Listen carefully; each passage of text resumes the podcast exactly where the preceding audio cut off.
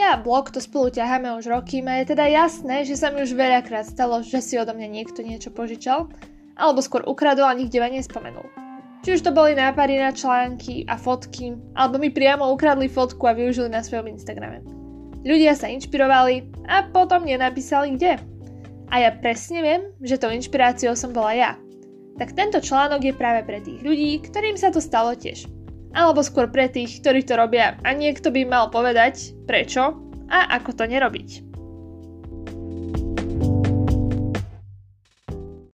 Sme v dobe, keď je naozaj ťažké byť originálnym. Knihy sú založené na iných príbehoch, jednu základku či prvok nájdete v ďalších desiatich knihách, ktoré vyšli za posledný mesiac a postavy, ako by si z oka vypadli. A rovnako je to aj s blogmi. Každý biely, všetci si vedú sociálne siete, každý robí to isté.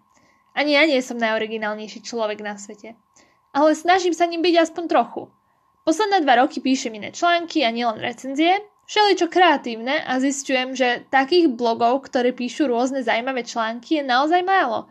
A aj keď niečo nájdem, nejakých nových a mladých blogerov, tak je to odkopírovaný nápad odo mňa, od tamtej, od tamtoho. A všetko by bolo v poriadku, veď každý sa môže vyjadriť k danej téme a inšpirovať sa. Len jedinú vec podotknem. Označujte ľudí, od ktorých nápad máte.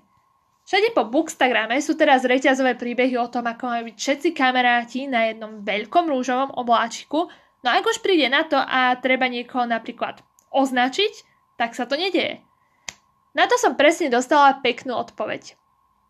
Keby si namiesto istého projektu pomáhali zdieľať za nápady. Áno, súhlasím. Keby sme netvorili umelé projekty ja neviem čo všetko na podporu účtov, len aby sme sa zviditeľnili, ale úprimne niekoho zazdieľali a označili, lebo sa nám ten nápad, fotka, storka, hoci čo páči, hneď by tieto reklamy mali krajší, hlbší a úprimnejší význam. Ak ide o blogy, nemusí to byť celý odsek venovaný oslavám blogera, od ktorého ste sa inšpirovali. Stačí jedna jediná veta alebo len označenie nápad, zavináč, bla bla. Naozaj jednoduché, nie? Tak prečo to potom nikto neprizná? Mám dojem, že o tomto som už v jednom článku písala. Ja totiž označím aj človeka, od ktorého to možno nebola priama inšpirácia, alebo som danú vec videla úplne všade, no viem, že tento človek to robí, tak mu dám ten kredit. Označím ho alebo ju. Ale toto je samozrejme už na vás. Napríklad som na Instagram pridala fotku, kde som dala žltý citát na spodok, spodok, ako keby to boli titulky z filmu. Videla som to síce po celom Instagrame, ale viem, že také niečo urobila aj Adi z čaroch kníh, tak som ju označila. Samozrejme, záleží aj na poste a miere inšpirácie. Keďže Adi poznám aj všetci ostatní, rozhodla som sa ju označiť tak či tak. No sú aj posty, kde inšpiráciu nenapíšem, lebo to nebol vyslovene jeden človek alebo niekto, koho aj osobne poznám.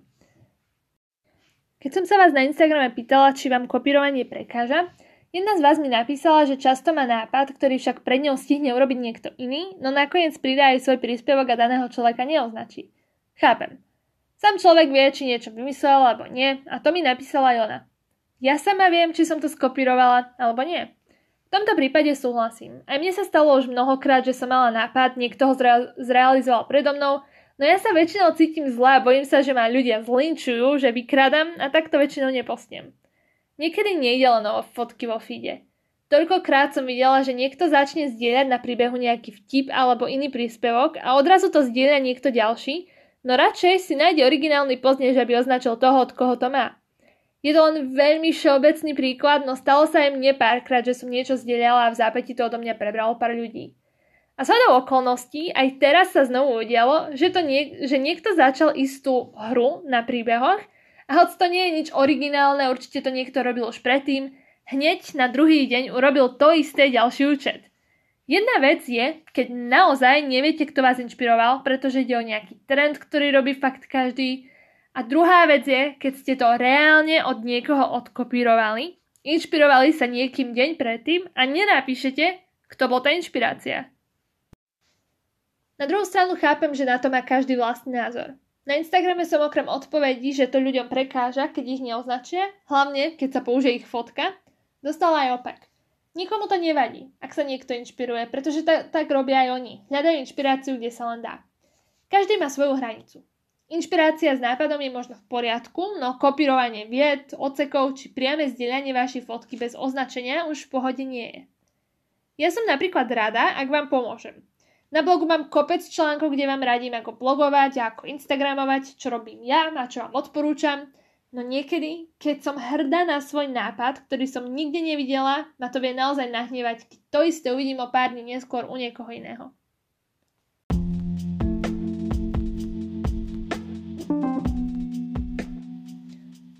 Ako som už napísala, každý má svoju hranicu.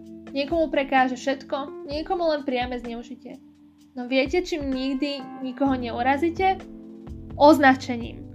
Ja vám naozaj nechcem brániť v tom, aby ste skúšali veci, zapájali sa a zdieľali. No ak viete, že tento nápad nie je váš, že ste ho odkopírovali, ba dokonca odkopírovali rovno celý post, vety, oceky či fotky, tak sa prosím netvárte ako najoriginálnejší výplod ľudstva, ale dajte zásluhu tým, ktorí si to zaslúžia.